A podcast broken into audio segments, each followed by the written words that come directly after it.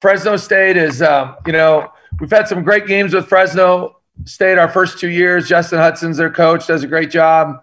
Um, and we've had some battles. You know, the first year, uh, both the regular season games came right down to the wire. And last year, um, the game here goes into overtime. They make a last-second shot, and we had a pretty tight one at their place as well. So um, a lot of close games, whether it's last two years or even over the uh, the past years. They're a, they're a tough team. They got a lot of new faces in their program. And then, of course, they got hit by COVID as hard as anybody in the country. I think they've had five games canceled and um, played two ninety-one games before their first um, opener and been shut down quite a few times. So, but they're really starting to hit their groove.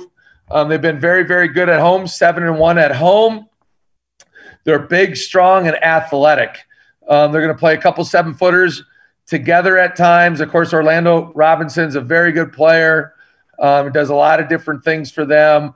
He's so versatile, can play the four and the five. He's an excellent passer and then can score it at every um, level. They're an excellent offensive rebounding team. I believe they're number two in our league. They have six guys that average over one offensive rebound a game. Um, they get to the free throw line a lot. They're third in the conference with uh, they're third in the Mountain West, averaging seven steals a game, um, and most of those are steals that are catastrophic, meaning that lead to direct baskets um, the other way. You know, at home, their margins are really good. They're plus fourteen points a game at home. They're plus seven and a half on the rebounding edge um, at home. They're just a whole nother team at home, which is, I would say, pretty typical when you have a lot of new guys um, in your program. We're going to see a lot of man. We're going to see some full court pickup, whether it's a just man-to-man full court or presses. Um, we might see a little bit of two two one um, dropping back to man or two two one dropping back to um, a two three zone. So, um, uh, and then offensively, we're going to see a lot of different stuff, a lot of I S Os, a lot of ball screen stuff, a lot of post touches. They kind of try to hit you in a lot of different fashions. They play a lot of guys. Uh, they play eleven guys. eleven guys on their team average double-digit minutes. And so they're playing a lot of different guys in a lot of different spots. They'll they'll play up to fourteen guys um, a game. So knowing their personnel will be big um, for, for our guys, um, whether they're shooters, drivers, slashers, rebounders, whatever it might be. So um, we're excited to play again. You know, it's, it's kind of interesting. We played four games in eight days. In six games in fourteen days, and now we haven't had a game in eight days, and it feels like an eternity. So we've been able to kind of regroup, get our bodies healthy, and, and get our minds right, and uh, we're excited for the opportunity to compete again. And with that long um, debriefing, does anybody have any questions? Hey, Coach, this is Sean. I was just going to ask you, what did you do with your with your time off, with your you know, week? You've had a week, I guess, more than a week between games. What have you done with that time? Well, we did a little bit of everything. You know, um, we got back to Logan at about four thirty in the morning on um, Wednesday night slash Thursday morning, and we gave our guys that whole day off, and some of our guys we gave two days off, including Friday. Uh, other guys we did some individual stuff with. That day, we I thought we had two very good practices, Saturday and Sunday. And um, we just, you know, I, I, a lot of shooting to stay in a rhythm, but we're able to to fine-tune some things. And, and uh, you know, during that stretch, it's, I mean, obviously we practiced, but it was hard to really kind of, besides maybe one or two of those days, to just really totally get after it. Um, you're almost more maintenance than, you know, but I thought we were able to kind of go back to the basics with some things and add a few things to the play, you know, to the packages, so to speak, on both sides, offensively, defensively, um, tweak some things to help to, I think, help some of our personnel, um, utilizing their strengths a little bit more, but really kind of went over some, some situational stuff, just kind of painted it with a broad brush, and also were able to fine tune and hone in on some areas that maybe there was some slippage in or some areas that we haven't done for quite some time. So we we did a little bit of everything, and then just just a lot of get your help, get your bodies back right, both physically and mentally. Hey, Coach Al here. I was just figuring it out today. In uh, February and March, in your first two years, you've done twenty-one and three. Is that a way you've coached the team down through the years to do that? Has that been the development of the team? And then the other question along that would be, can we even think about that this year because of the way it's been with COVID? Is it a different season than it's ever been at this point going into February? I definitely think it's different uh, because everything's been different with the layoffs. And, you know, obviously this year the scheduling is different. You just got to ex- kind of expect the unexpected. Knock on wood, we've been fortunate here to be able to get a long stretch of games in. We've been fortunate on our end, and our opponent's been healthy as well. So we've been fortunate to kind of stay on schedule that way. And all you got to do is look at our women's team, and they missed three, I think three games um, from a little bit of both, right? Positive tests on their end and from the other teams, I believe. So been fortunate that way. We have been, knock on wood, you know, we've been able to play our best basketball at the end of the year and peak at the right time. And you always try to keep that in mind through your training and your practice routines and, um, and looking at your schedule ahead of time to kind of anticipate some things. And there's some things that go into that, you know, with training and, um, and kind of tapering, I guess, as long distance runners would say, and you try to taper it and, And, and peak at the right time through your conditioning and your lifting and and also just your your schedule, whether it's traveling and and those sorts of things. So we've been fortunate that way, and we hope we can do the same thing this year. And let me ask specifically about Fresno. You you look at their stats and you'd think they'd be a better team maybe if they played the four guards or the smaller guys with Robinson because the other big guy – but some think that Robinson might be better if you pull him a little bit of ways from the basket to play. So what, what do you think about that? Well, I think Robinson's good no matter where you put him. like he, he, that guy's a player. Um, I mean, he's he's uh, he, he's got a unique game. He's so skilled. He shoots it. Not that he shoots a lot of threes, but he can make them, of course. He handles it well to his right and his left. He's a good passer. And then, of course, you can he can score in the block. So – And they and they run a lot of I S Os for him, kind of at the mid post area and even the top of the key. So, um, and and the mid post area and the elbow area. So like, they they move him around a lot, which is smart.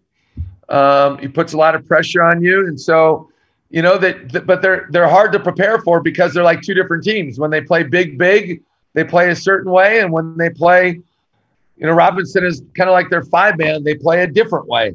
In both ways, they put pressure on you. So you got to prepare for both. You know, it's a little, I mean, it's different, but we were kind of like that a couple of years ago when Nimi was the five and Quinn Taylor was the five. It was almost like two different teams. So it's, um, they put a lot of pressure on you, you know, that they're an excellent offensive rebounding team, number two offensive rebounding team in the league. And part of that is just their size and their athleticism. When, I mean, when you can play Deion Stroud as a three, like that guy's a freak. Athletic. I mean, he is a freak. Like his highlight reel would be unbelievable. Um, but then they play a little bit smaller, and he can be their four man. And the same with um, um, my numbers got cut up on the stats. Anthony Holland, number twenty-five. Um, same thing. They can play small ball when he's the four. And you look at his numbers: forty-five of his fifty-two shots are from the three. Uh, but they can also play him at the three spot. So.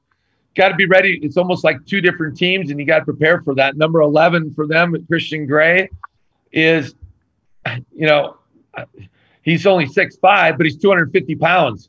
So it'd be like a non-traditional. I mean, he puts pressure on you because he's just, uh, I mean, he just moves people out there. So there's a lot of ways to look at it, and I think that's a sign of, you know, good teams. You can play a lot of different ways, and we're going to have to be able to adjust and see how they're playing and what works best for us, depending on, you know, our lineup and, and their lineup.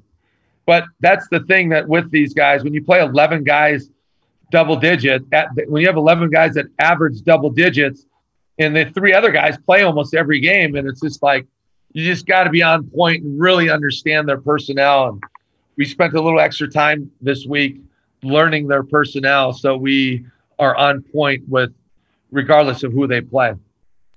So is is Robinson a challenge for Nimi to play man man to man because of how he is, a little different than a than a big seven footer like he might play against? Well, we'll see. I mean, again, there's different ways to look at that. Uh, but because he is such a versatile player and they move him around so much, we just got to see what matchup works for us. You know, whether it's Justin Bean, Alfonso Anderson, uh, Nimi, or or Trevin, um, I anticipate a lot of different guys guarding him. And uh, I don't think it'll be a steady diet of one guy. Coach Audrey here. Speaking of Trevin, I just want to know his improvement from year one to year two, how far he's came along and what you've seen out of him so far. Trevin's made a lot of plays for us. You know, he impacts the game in a very positive way. Um, he, he's an, I would say he's an elite screen and roll defender. I mean, he's a big man, and he's a very athletic man. Uh, his numbers are off the charts in, a, in the weight room with, with Coach Ogden. Um, whether it's strength and condition, you know, whether it's lifting or running. I mean, he's a freak athlete. He's a very good athlete. And so he's really improved understanding the game, having a feel for the game, knowing what he needs to do, understanding positioning and like shrinking the floor. That's one thing Keita does so well. And that's where Nimi's made huge progress. Or I'm sorry, that's where um, Trevin has made huge progress. And then on the other side of the floor, he's made great progress with um, like knowing who he is and what he is, and just having like the same type of deal, the feel to understand when to go into a ball screen, when to go into a, you know, a flare screen or a down screen, when to post up. He's really improved his touch around the basket, has improved dramatically. That hasn't always shown in the games yet. Um, But it will show eventually because he does it in practice. And sometimes you just – sometimes there can be a little bit of a, you know, just taking it from practice to a game and just feeling comfortable with that. Trevin's good, but he's playing behind – I mean, Keita is, you know, does what he does, and so he's behind a really, really good player. But, I mean, Trevin's got a, a bright, bright future. And, you know, he still has – he's a sophomore, which means next year he gets to repeat his sophomore year. So he still has three and a half seasons to go, but we're very pleased with the progress that he has made. And the other thing with Trevin, he's going to give everything he's got all the time. And so he's always going to do that, but now he's carrying it out on the mental side and understanding just conceptually what we're trying to do. And he's fitting right in perfectly. And then one more question, Coach. Uh, Leon Rice about a month ago talked about how he would like to see the Mountain West Conference tournaments shrink shrunk down from eleven teams to maybe eight or six, or just done differently, and with his most important reason being COVID, and his second reason being that you don't want to hurt the top four teams if they're at large tourney, you know, N C double A tourney bursts are ahead. Can I get your thoughts? Should they, do you like where the tournament should be this year, or do you think they should make changes with all the COVID issues? I mean, honestly, that's a great question. I haven't even thought about it. Um, because I can't control it. So I try not to waste my time thinking about it. You can make the argument every year to protect your top four teams. You shouldn't have the bracket the way we have it uh, because you always have a chance to lose. Look at uh, look at us the last two years. We were the number two seed, win the league the one year. We're, um, I mean, our first year we were probably in. Last year we were a bubble team, and we almost lost the quarterfinal game both years. So you could use that argument every year. That's not exclusive to this year. Um I don't know. I'd have to think more about that. Uh, I got enough to worry about with our team, just trying to be the best we can be. Thanks, Coach. You bet. Good question, Ajay. I just haven't thought about it. Nor, nor should you.